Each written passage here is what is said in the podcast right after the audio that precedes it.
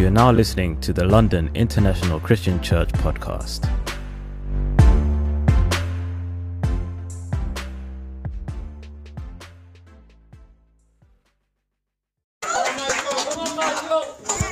Well, amen, church. You guys excited out there? Yeah. You ready to get in the Word of God? Yeah.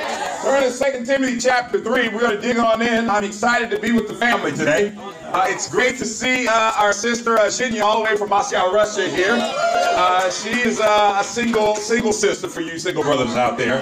And uh, she's got probably one of the most beautiful hearts in the kingdom. She's just such a servant. She's such a loving, loving, loving young daughter. And in the kingdom of God, isn't it great that you can be a black guy and have a white daughter right there? I, I, I love that. She's just been an incredible help to me while my wife's been in Perth, Australia. Uh, and it's exciting to have her here. I'm, I'm, I'm fired up to be with the family. Uh, for those of you visiting for the first time, we uh, we encourage you. We want to love up on you. If we give you a hug and you think we're weird, that's okay. We're just trying to love up on you. Uh, we're trying to encourage you because we all need encouragement right there. Uh, I think today's going to be a heavy-hitting lesson right there. Uh, because I think we serve a God that is, He's a strong and a powerful God. And sometimes you need a strong and powerful God to deal with the strong and powerful things that are out there. Uh, the things that tell you you are not and your life has no meaning and everything you've gone through, you've been sexually abused, racially abused, physically abused, whatever thing you've gone through, it has no meaning and you get to blame God for all of that. We're going to get rid of all that today and we're going to talk about some things. I hope you're in 2 Timothy chapter 3. Let's go to God in prayer. Father God, thank you for today, and I thank you so much for salvation.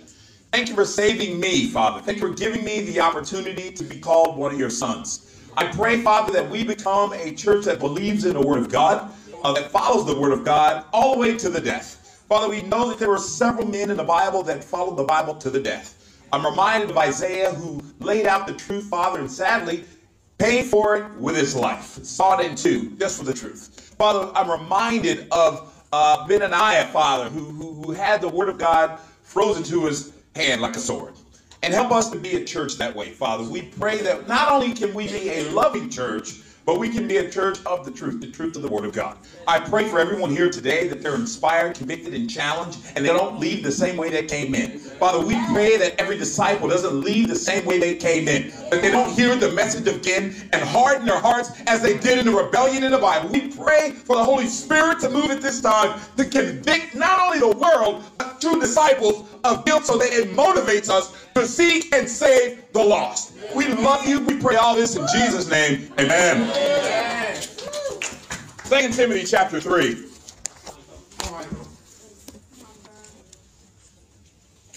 Verse 1. But mark this. There'll be terrible times in the last days. People will be lovers of themselves, lovers of money, boastful, proud, abusive, disobedient to their parents, ungrateful, unholy, without love, unforgiving, slanderous, without self control, brutal, not lovers of the good, treacherous, rash, conceited, lovers of pleasure rather than lovers of God, having a form of godliness but denying its power. Hang out with them. They're the kind of people that will inspire you to live an incredible, inspiring. life. No. He says, have nothing to do with them. Why? They are the kind who worm their way into homes and gain control over weak willed women who are loaded down with sins and are swayed by all kinds of evil. There's always learning, but never able to acknowledge the truth. This is one of those scriptures that makes you think about the world we live in today a world where people are lovers of themselves. The cult of me. Yes. The cult of my happiness. Lovers of money. Yeah. I really believe there's really only three major idols in the world. It's, it's, it's either money, power, or sex. Yeah. One of those three things can take you out. Yes. Your love of money, your love of power, or your deluded view of sex or your love of sex. And sadly, I was involved in all three. He says, proud, meaning no one could teach you anything. Yeah. You are proud, abusive, disobedient, ungrateful. That's huge. in society nowadays. I really believe we live in one of the most ungrateful times in mankind's history. Yeah. We are not grateful people. And of course, Paul is writing Second Timothy and he's talking about the last days. Now, just so we understand, we are a Bible church. Yeah. So if anything I share with you is in the Word of God, it is not me sharing it with you, it is God Almighty speaking to you. And we are a Bible church. That means we go by what the Bible says. One man says, Hey, the Bible says it, Michael, I believe it, so that settles it. I go, That's wrong. Because the Bible says it, I believe it, so that settles it, right? I go, Wrong. The Bible says it, that settles it, whether you believe it or not. Yeah. Belief has absolutely nothing to do with the truth. Yeah. Even if you don't believe in gravity, it doesn't mean you're going to fall or you're going to just float away right there. truth impacts you whether you believe it or not. That's the reason why you don't need to believe in being a Christian for moral Christianity to really have an effect on you or not have an effect in the sense that you aren't obeying the Word of God. Truth has nothing to do with what you believe. And here he simply says, unholy, ungrateful. He's just going on about all these things that I really believe are going on nowadays. Simply stated, this is a powerful sin list. Yeah. A list of sins that are going on in society. I pray not a list of sins going on in your life. Second Thessalonians chapter 2. Second Thessalonians chapter 2, another letter of Paul's, a couple of pages back. We'll pick it up in verse 1.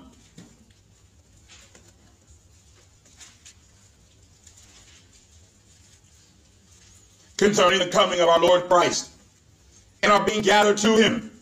We ask you, brothers, not to become easily unsettled or alarmed by some prophecy, report, or letter supposed to have come from us, saying that the day of the Lord has already come. That should encourage all of us. he then simply skips, uh, skips down in verse 5. He says, Don't you remember that when I was with you, I used to tell you these things? And now you know what is holding him back that he may be revealed at the proper time.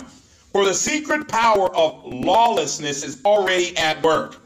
But the one who now holds it back will continue to do so till he is taken out of the way.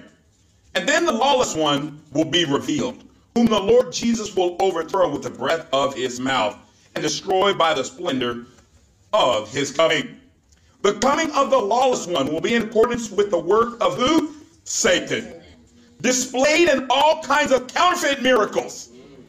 He says Satan will actually be able to do miracles, but they're counterfeit miracles. Signs. He says Satan will be able to do signs, but they're counterfeit signs. And wonders. And in every sort of evil that deceives those who are perishing.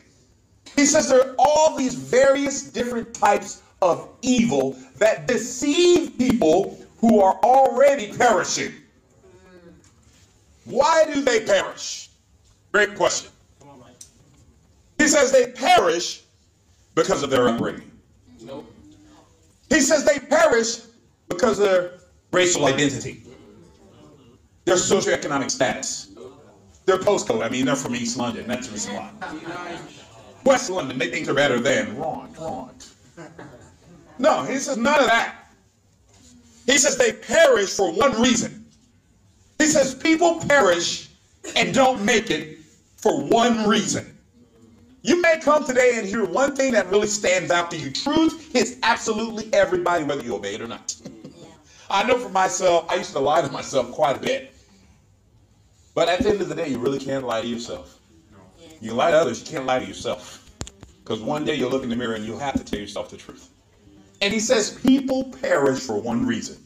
says they perish because they refuse to love the truth and so be saved. He says that's the only reason why people perish. A stubborn refusal to love the truth and so be saved. So, what happens when you refuse to love the truth? I'm sure you guys are wondering that question right there. I can see the gleam in your eyes. For this reason. For what reason? Because you refuse to love the truth. For that reason, God does something. So this this, hits us all today. This hits me. I, I am the cook, there we say it. So I'm not going to feed you anything that I don't think is pretty tasty. I, am going to eat the same. I, I'm preaching to you and to myself. He says, for this reason, because people refuse to love the truth, God does something to those people. God does it. You know, sometimes you wonder, was that Satan? Was that God? Yes. God is sovereign. Satan actually has to ask God for permission to go after you. And sometimes he allows God to, God allows Satan to go after you because God wants to be able to brag on you. Yeah. He wants to be able to go, yeah, you can attack him all you want. He's going to stand faithful. You can attack her all you want. She's going to stand faithful. Yes. But when we refuse to love the truth, the truth of God's word, the truth about reality, the truth about religion. Let me tell you something. There, there, there are not a several, there, there's not several religions out there. I want to clear that for you today. There's only two religions the right one and the wrong one. Amen. The one that's right and the one that's wrong. There's only two. And it says, when you refuse to love the truth, God says, for this reason, God sends them a powerful delusion so that they will believe the lie. God says, I, I, okay, you want to believe a lie? I'm going to make you, I'm going to send you a delusion so you actually believe you were born that way.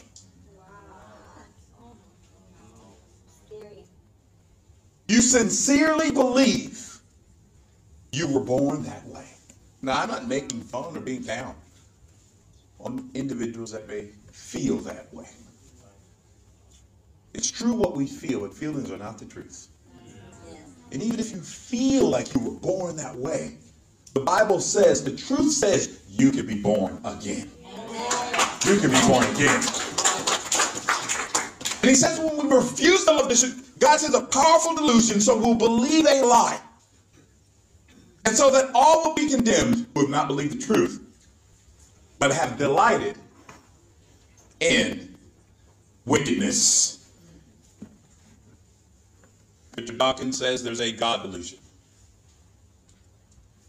Freud also says the love of God is a delusion for mankind.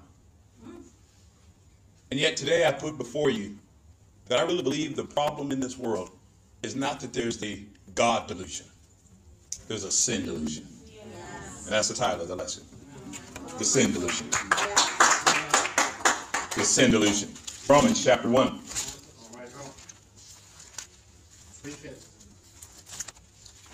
I ask you a question. You know, I, I love the campus ministry. I love the young people on campus. To be able to go down there and share your faith and talk to them about God and inspire young individuals who aren't all bitter and mad and jaded and, and don't want to change anymore. And, uh, you know, I'm married. I've learned everything. I know everything now. You can't teach me. And I like young people. They, they, they, want, they want to let you get in their life right there. Now, they may go back with you and, and have a little banter with you, as they would say here in London. But at least they really are seeking truth. Yeah. And, you know, I asked the young man a question I'd love to ask you today. I, I just simply said, hey, uh, you know, because he said, I don't believe in God. So, well, that's, that's okay. Your belief has absolutely nothing to do with the truth. Don't worry about it. You don't have to believe in God for God is the truth. You don't have to believe in, again, and I use the same analogy, you don't have to believe in gravity for it to be true. If you do not believe in gravity, you're not just going to miraculously float away. Belief has nothing to do with the truth. You don't have to believe. God is real. I said, but let me ask you this. If atheism was, or if, if Christianity was true, would you believe it? He goes, no. I go, you don't have a problem with Christianity. You have a problem with truth.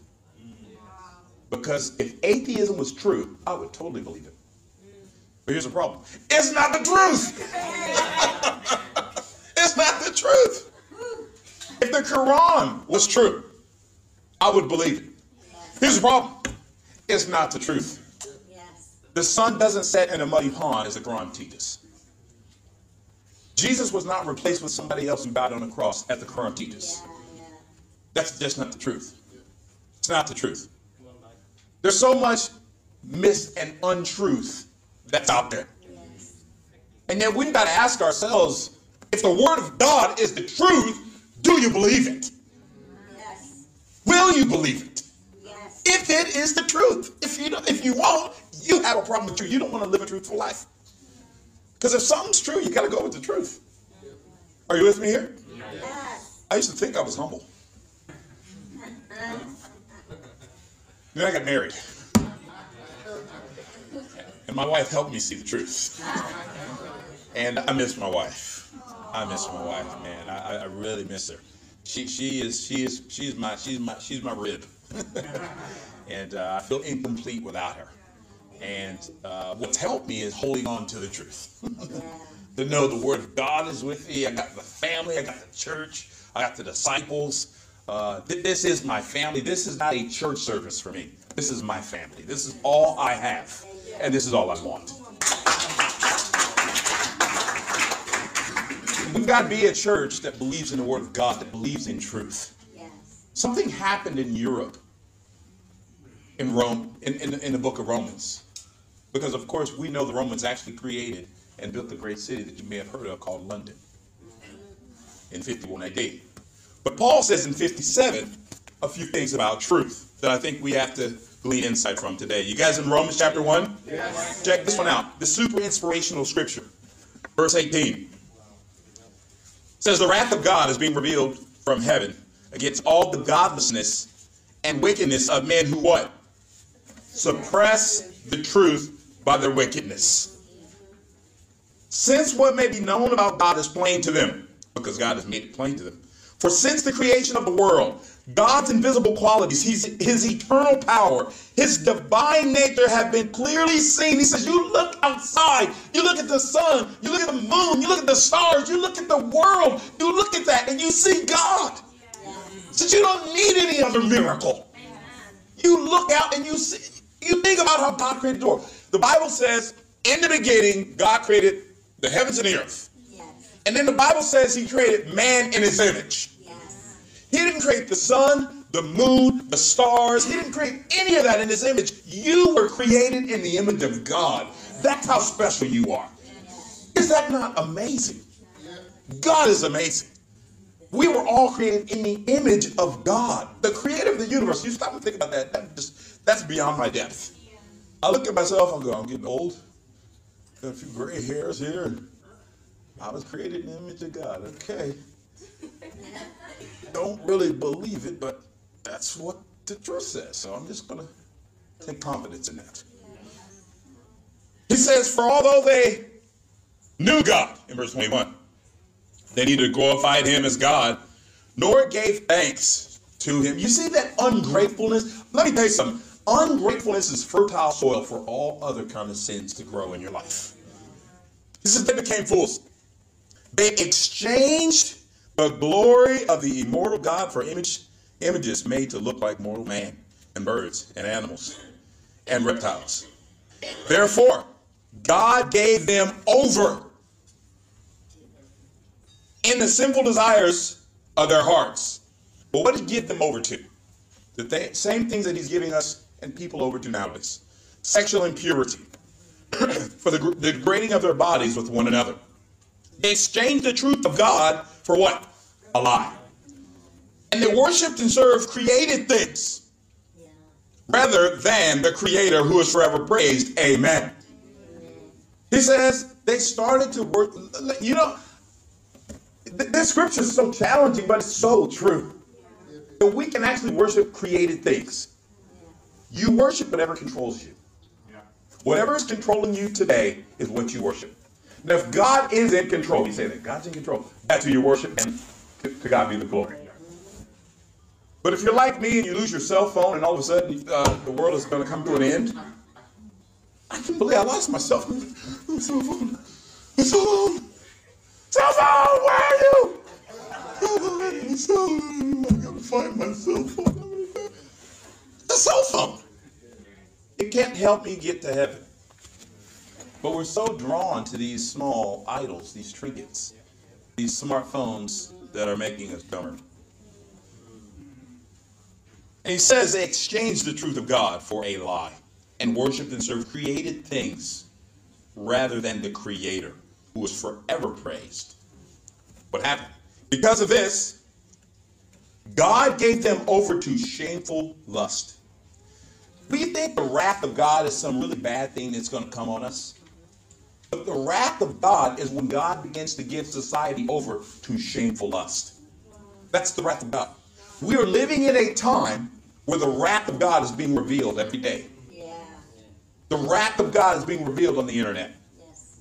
every day because God is giving people over to shameful lust.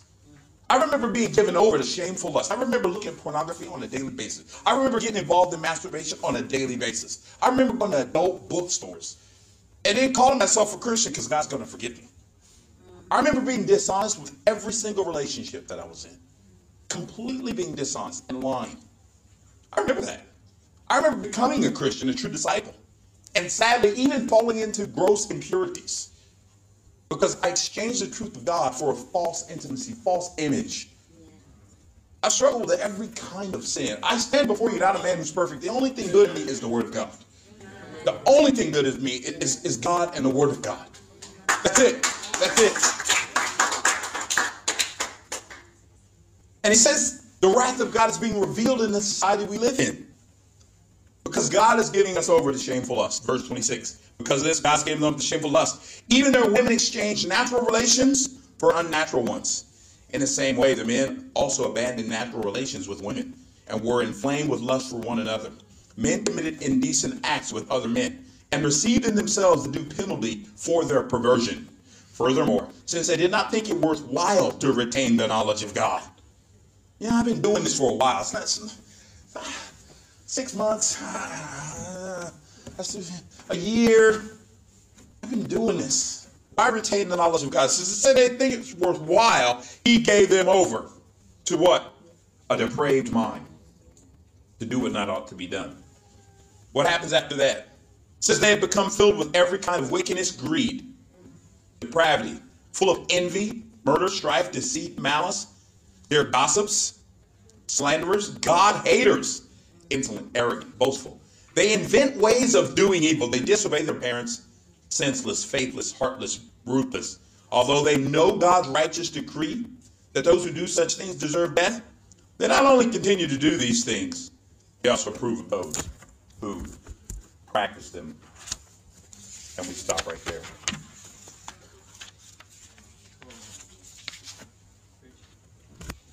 The sin delusion. The sin delusion. This is what happens when sin deludes you. God gives you over. He gives you over. He doesn't want to give you over. But when we refuse to love the truth, God gives us over to our sins. A few insights from the World Economic Forum. I started asking myself, what is the greatest problem we have in the world? What what what what is it? What do young people, does this generation think is the problem? Well, what's the issue? How come we can't get along? Why are there wars? Why are there school shootings? What, what's what's the problem nowadays? How come we have churches that preachers are making millions of dollars and and, and, and they're they're doing it in four countries? What's the problem nowadays? How come people don't want to believe in God? How come this place is so small and people aren't rushing through the doors to hear the truth? What's the problem nowadays? How come you guys, please, can you come to? You, you want, Jesus loves you. Why do we got to do that? Why are people going, I want to hear the truth? What's the, what is, what is the biggest problem in the universe? You know, they did a poll, and they, they, they polled this particular research group, polled uh, 26,000 uh, millennials of this generation from 181 countries to gauge their priorities, their concerns, what they think the problem with the world is. I'll tell you what they said. 10, number 10, 14% of all of these individuals, that's 26,000 people said that the problem with the world is the lack of economic opportunity. I think that's a problem. But I don't think that's the major problem. Number nine, 15% said the problem with this world is food and water safety. Number seven, or number eight, 15.5% said the problem is political freedom. People just aren't free politically. We need political change to change the world. Number seven, 16.5 said a lack of education. I mean, if we just educate people more, if we just get them better schooling, the world will be changed. Never mind the age of enlightenment that actually introduced scientific materialism more than God's word. Never mind that. But if we just educate people, that's what they said would be the thing that would change the world because that's the biggest problem in the world. Number six, 18.1 said safety and security and well being. If we had more safety, if we had more security and well being, the world would change. Number five, 21% said government accountability. I'm Kind of, that's a good one, actually. government accountability. We start holding the government accountable, we can change the world. Number four, 31% said no, no, no, no. It's poverty. That's the issue. Poverty. Then 33% said no, no, no, no, no. It's not even poverty. You know what it is? It's religious conflict. If we can get people to stop fighting religiously, Christians fighting Christians, Muslims, everybody fighting against each other, we can deal with that, we can change the world. But then 38% said, no, no, no, no, no. If we can get rid of war, if we can change where there's no more war, we can change the world. And then number one, this was the thing. If we could do this, all the problems in the world would go. If we could change the climate. I am not joking with you guys. I can give the website and show you the stats. For almost half of them said the problem is climate change. It's just too cold in London. We need some LA weather where you came from. People even ask me, what'd you move here for? You're from Los Angeles. What'd you move to London for? I said, I moved here for Jesus Christ. I moved here for God. I moved here to tell people that God changed me. He took me out of Hollywood. He took me out of movies and TV shows. And he took me out of all of that. He took me out of hanging out with these NBA athletes and all of this and, and then some false sense of security. He took me out of all of that and put me in the kingdom of God and gave me an eternal vision to help change people's lives. That's why I'm here in London, England. It has nothing to do with the weather. You know what scared me about this list? A couple of things. Number one, my, my, my son, who's a sold out disciple, Yes. technically he's a millennial. He's a millennial. And this, this poll came from people that are, that are millennials. And this list says one thing that sad saddens me. That everybody nowadays doesn't see the number one problem in the world is sin. Mm-hmm. Yeah. Nobody said sin. If we could deal with sin, we can change the world. We can change the world. Hebrews chapter three. You guys stay with me there? Don't don't don't lose one. I'm not gonna lose on you. You guys don't you know don't, don't lose your don't lose your zeal on me there. Hebrews chapter three. We're gonna get a couple more of these and we're gonna bring it uh bring it on in here. Hebrews. We're gonna go over there. The Hebrew writer says some things to us. He says in verse 12 of chapter 3. Hebrews 3 and verse 12. The sin delusion. The world is deluded. We don't think the biggest problem in the world is straight up sin. Sin does everything. Sin poisons everything. One man said, No, I don't like religion. Religion poisons everything. No, no, no, no. Religion doesn't poison everything. Sin poisons everything, including religion. Sin poisons everything, including religion. Sin is a problem. It always has. It always will be. We can deal with it. If you want to change, if you're visiting for the first time, you say, "How can I change my life?" Deal with your sin. Yeah. Not deal with who sinned against you, like I used to think. You know, yeah, people wouldn't have treated me wrong. Black man, you know we we've had it hard in the world. Racism, the, white man don't treat me well, and go homo. Victim mentality. When we deal with our sins, we can really make changes not only in our own lives, but we can help others deal with our, their sin. Yes. And that's the real big issue in the world, dealing with sin. Hebrews says this here in chapter chapter 3 and verse 12. Says, see to it, brothers and sisters. Any sisters in the house? Yes. Says, see to it, brothers and sisters, that none of you, none of you, he says, has a sinful, unbelieving heart. That does what? turns away from the living God. That means, he says, see to it. He says, you got to look after one another. He says, you got you got to go, okay, uh-oh. I see some sinful unbelievingness going on over there. I got to go after that brother. I got to go after that sister. He says, see to it that none of you has a sinful, unbelieving heart that turns away from the living God, but encourage one another daily, as long as it's called today. Turn to the person to the right and say, You're awesome. Turn to the person to the left and say, You're awesome. Turn to the person behind you and say, I love you. Tell the preacher he's the most incredible thing in the world. Tell me how awesome I am. Awesome.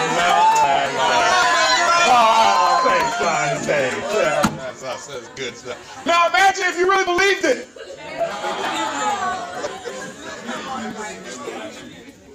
Doesn't it feel good when you get encouraged? It feels great when someone says, hey, you're awesome. You're amazing. I like your eyes. Nice hair. I don't get that compliment very often. Sin hasn't hardened my heart. I'm okay. I, I know the truth. He says, encourage one another daily. The word encouragement means to give the strength of God. So you got to give the strength of God. It doesn't say discourage one another daily. Oh, London. You want to get discouraged, ride to London too. Everybody.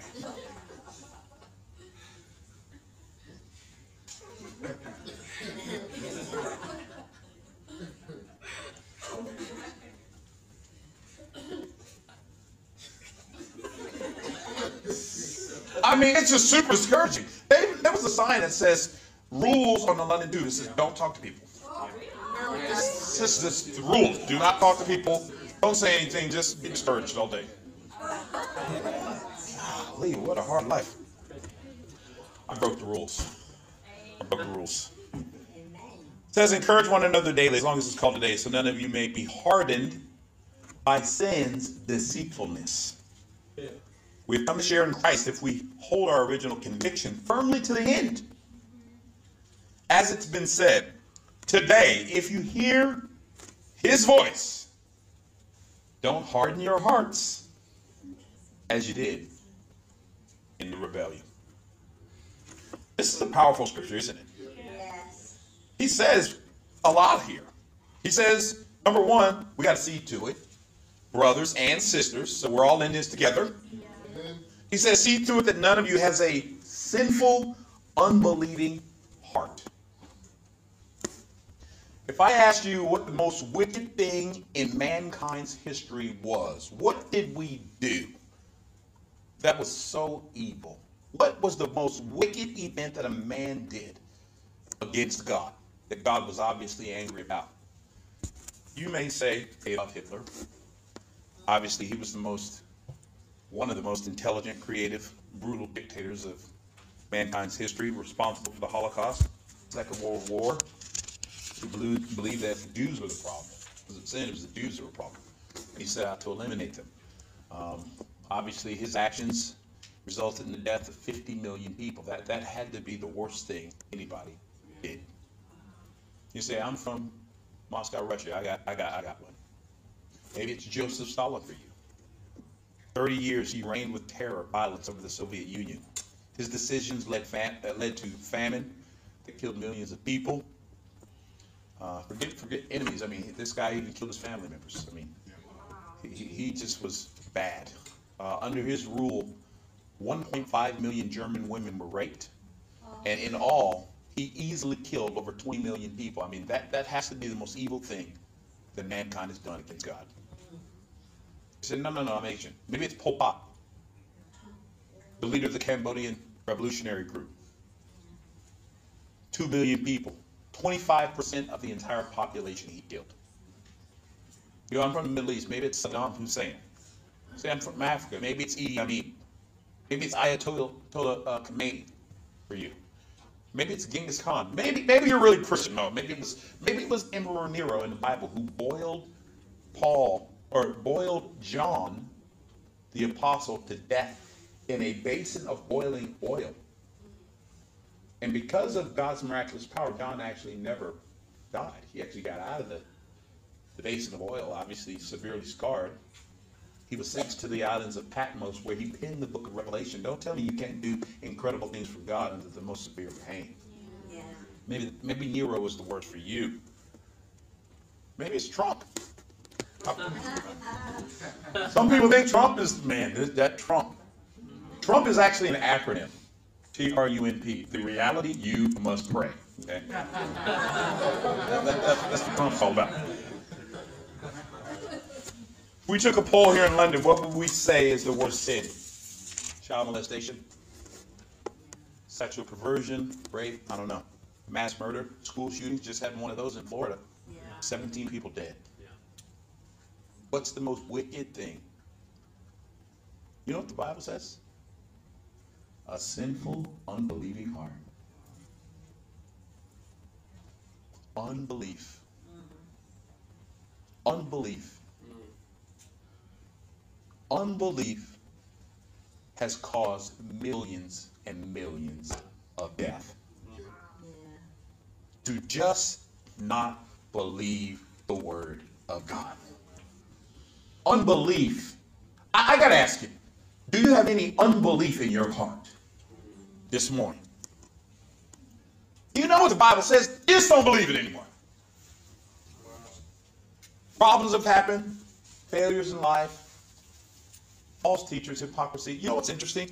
You ever anybody ever had a bad meal? Bad bad bad kebab sandwich or something like that right there. You know, I like I like the Asian I like Asian food. Asian food is awesome. I like Latin food as well. It's awesome. I went down to uh, Leicester Square and I went to the Beijing Dumpling House. I'm so excited. And they had a sign up there that uh, the food the place has been shut down for sanitary problems. Great. I just ate there last night. You know what I did? I, I was discouraged. But you know what I did? I went, I guess I'll go next door. What's interesting is, you know, we don't have a bad meal and stop believing in food. We just go right next door, get the next place. That's right, just went right next door. But sometimes we have a bad experience spiritually, and all of a sudden we don't believe in God. I think it's an excuse. We know there is a God. We know there is a true church that believes in the Word of God. We know there are true disciples. We know there's a true reality of heaven and hell. We know these things, but sometimes we allow our injuries to be greater than God. How great is your God? How big is your God that you worship? How big is God for you? God is everything for me. That's all I have. Yes. He is all I have. This scripture says very, very, very, very in Hebrews, sinful, unbelieving heart. Unbelief is one of the most tragic sins against God that you could ever have creep into your life. Because this is written to people that became Christians. Unbelief. Few questions for you. Do you believe in the kingdom of God? Matthew chapter 6, verse 33 says, If you do, then seek first the kingdom of God. You know what that what, what does first mean? First. that means the kingdom of God is more important than everything in your life. It's more important than your job. Ooh, quiet now. It's more important than your family. That means if your, your family is not in the kingdom of God, you've got to imitate Jesus Christ, who allowed his spiritual family to be more important than his physical family. That's that's the truth. That, that's the Bible. That's not me.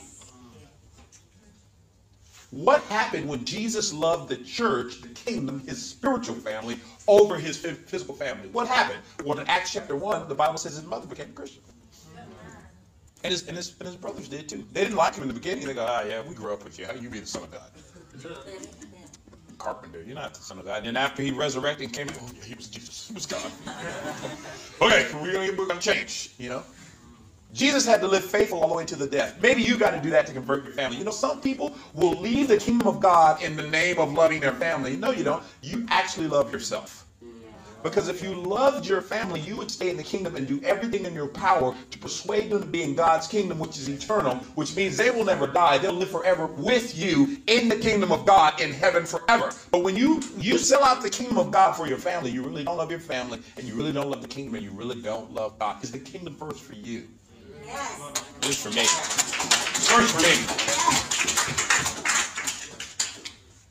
The body is a unit. The body is a unit. I mean, we got different units here today. Yep.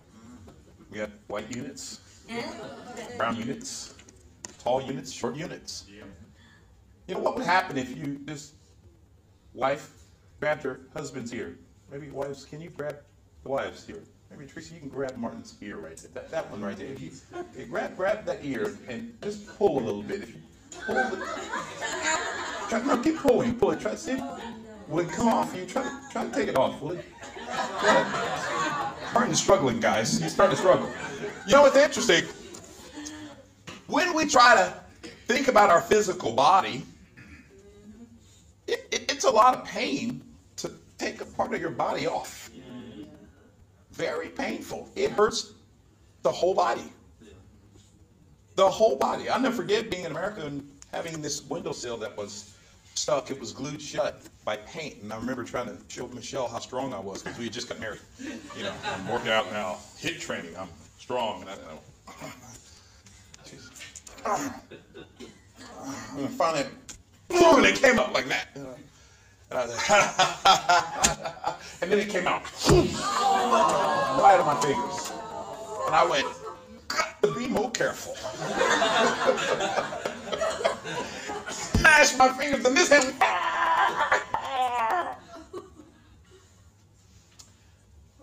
When this part of the body was hurting, without even thinking, this part immediately ministered to it. And it, this part didn't go, you stupid finger, what's wrong with you? You can't believe you're under the right there. You're gonna kill yourself. No. Immediate. Because this part was injured. When a part of the body is injured, when a part of the church is injured, you have to immediately minister to it. When someone's trying to tear away from the kingdom of God, that's not time for you to stop believing in, the body. That's not time for you to start. Well, I guess the body that there is no church. Yeah, what is wrong? Yeah, maybe I need to. Pull. You're a, you're a finger. Let me take another finger. Let me go with you. You understand what I'm saying? Yes. When individuals think about leaving God, leaving the church, we need to get in there with them. If you're thinking about leaving God, leaving the church today, we're going to jump all over you at the end of this mm-hmm. because we love you. Amen. We love you.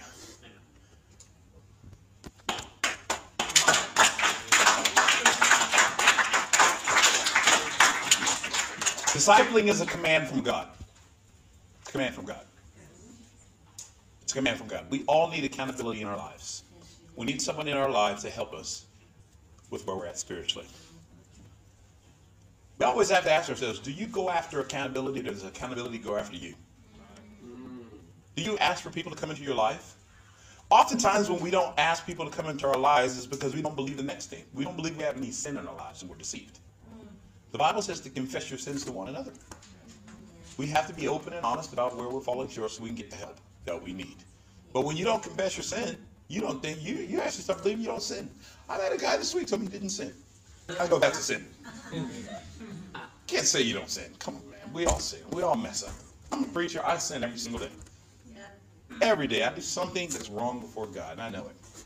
Every day something's wrong. But when we stop confessing our sins, we stop really being able to experience the grace of God. And that's when we get ungrateful. Because the great thing about being a Christian is when you confess your sins, God will forgive you. Isn't it amazing to know whatever you've ever done in your entire life, God can forgive you? If Adolf Hitler would have walked in the doors and been alive and got open about all that, God, God, God's love is so big, He would have forgiven. There's nothing that you've ever done that God can't forgive you of. And it's pride when God forgives you and you won't forgive yourself. Because that's one of the problems we can have in society. God forgives you, you just won't forgive yourself. But you got to confess your sins so other people can get in there with you and help you on out. The Bible says to go and make disciples. You guys believe in that? Yes. No, notice it doesn't say go share your faith. It doesn't say that. It says go make disciples. What's the difference between a disciple and a Christian? Well, a disciple is very, very, very committed, and a Christian is someone who's just a believer, right? Wrong. Wrong. You realize for 13 years, nobody ever made, Jesus never made a Christian. So if you're not a disciple, it's because you're not a Christian. The word Christian was used in Acts chapter 11 for the very first time under intense persecution against the church. But before they were Christians, they were disciples. Do you believe that? See, if you believe that, then, then you'll be a disciple. You, you'll be trying to make disciples. But when we stop trying to make disciples, it's because we don't believe it. This is for the disciples. If you're not trying to make disciples, you will fall away. It's just a matter of time.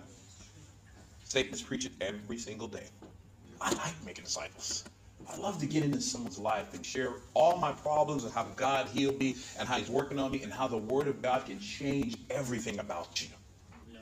I love that. I love seeing someone change. I love seeing someone come into the light and go, wow, Jesus is Lord and seeing what God does. I mean, every time I, see Josie up here singing, I remember her coming to Bible talk and she was kind of a little afraid and like this. Now she gets up before the church, she sings, she sounds better than Whitney Houston. I mean, it's amazing.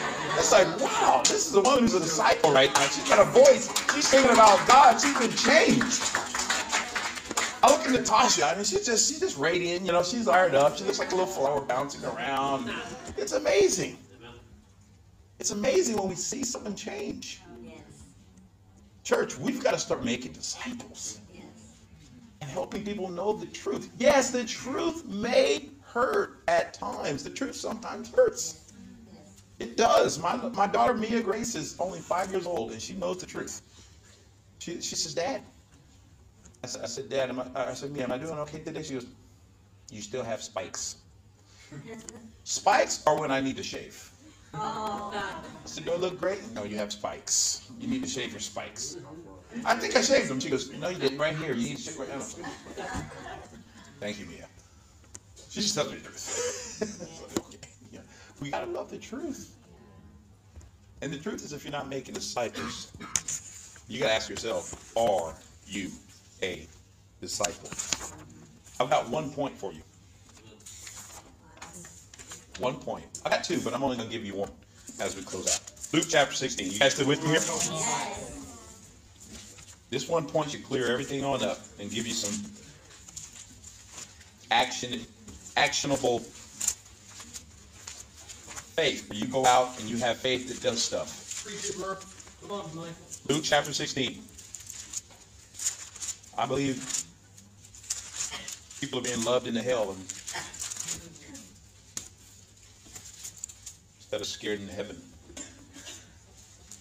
That's what we need a bit more. We're afraid of everything but God. Yeah. Yes.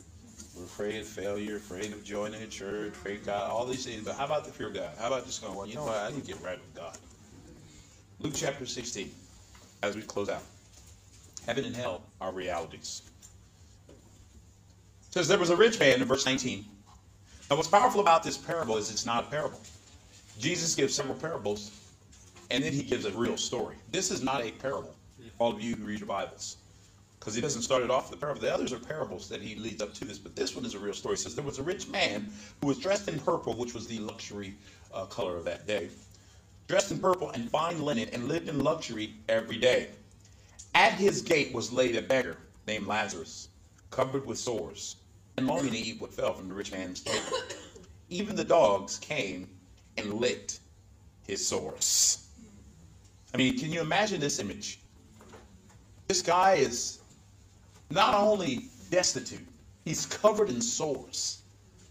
And the dogs come just lick, lick the sores. He's got some pus oozing on out right there. And so the dog goes, oh yeah. And just mix it on up right there. That was for the teens in the house right there.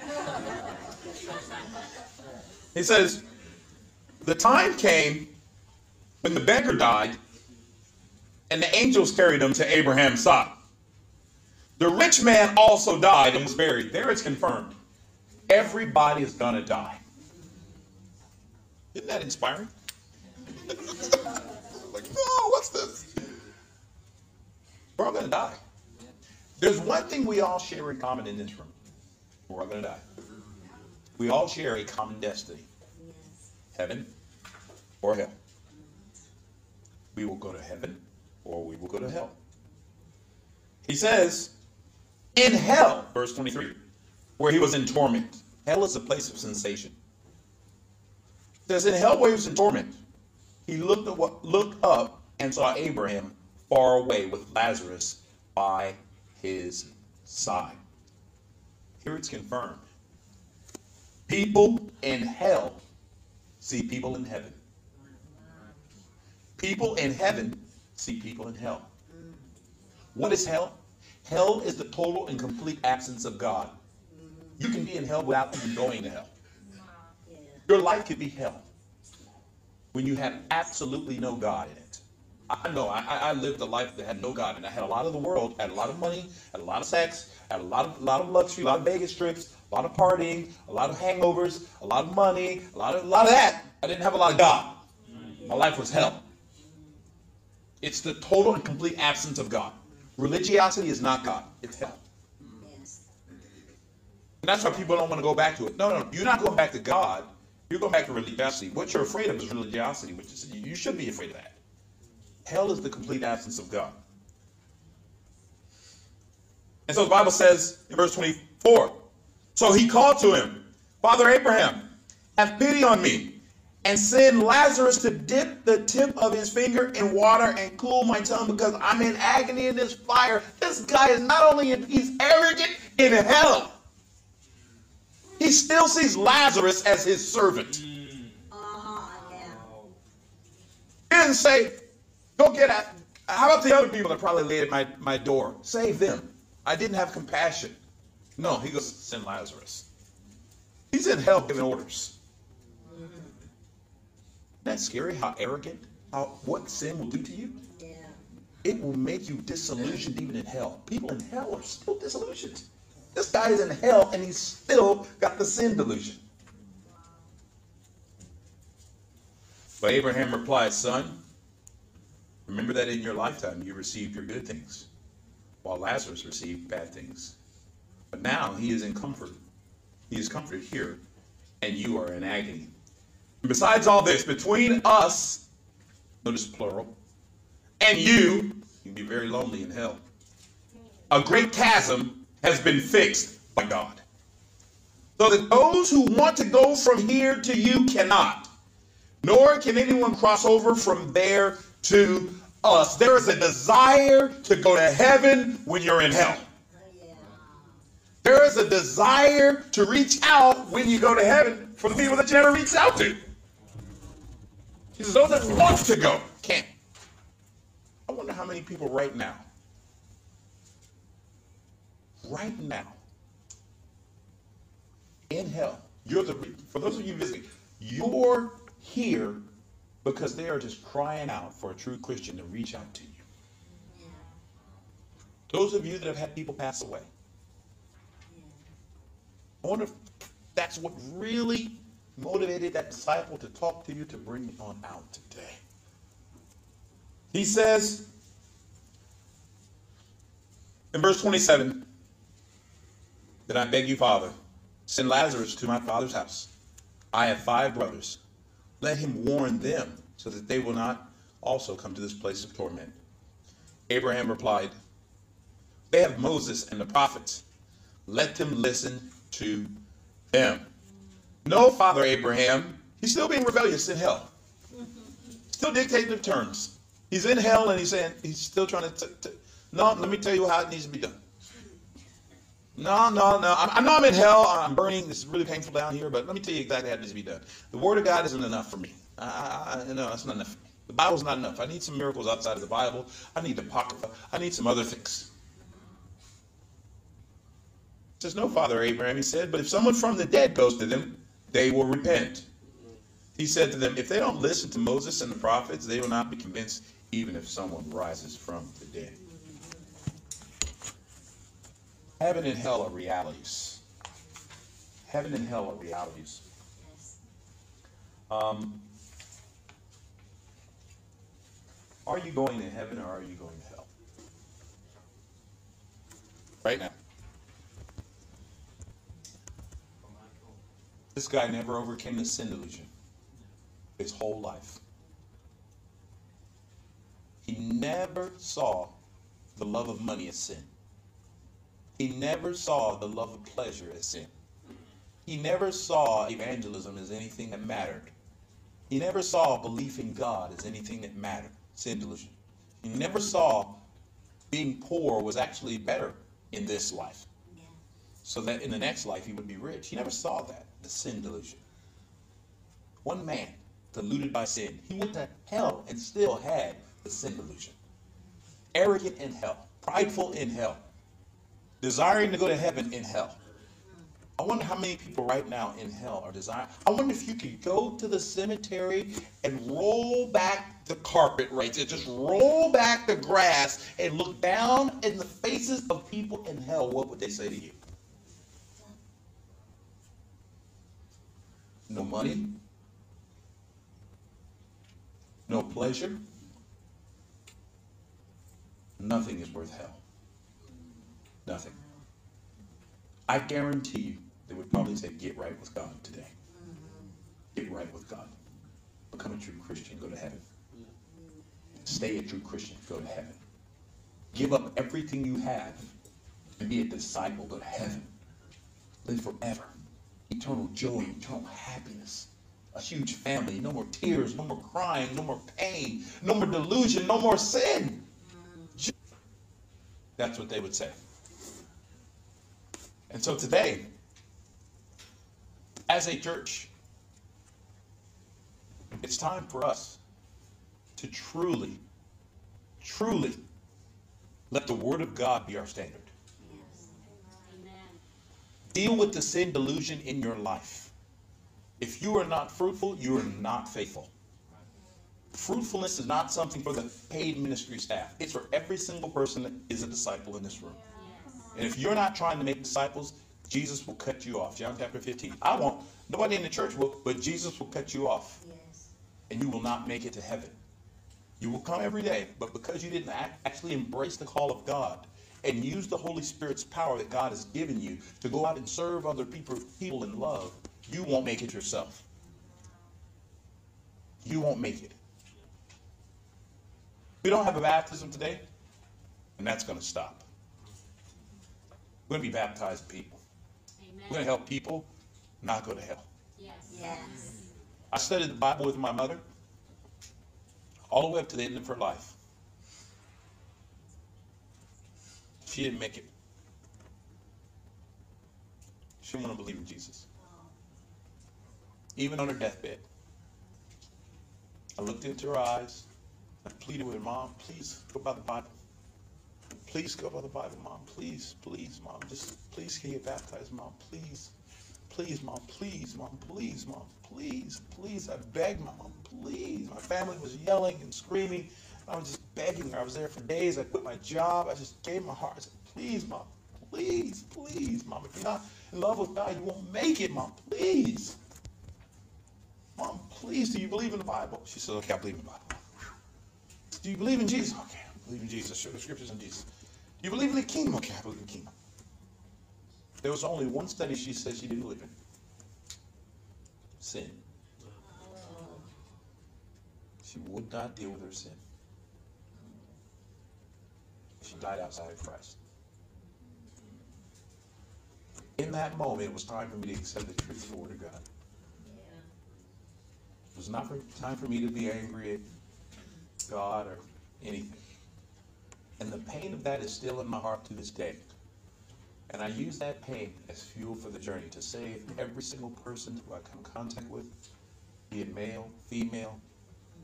Every older woman I try to treat like a mom. I try to hug a lady today. She's like, get back away from me. Mama said, I got Mama Sue right up front time to get serious about the kingdom of God. Let's go make disciples. I love you. God bless you. Let's all stand, please.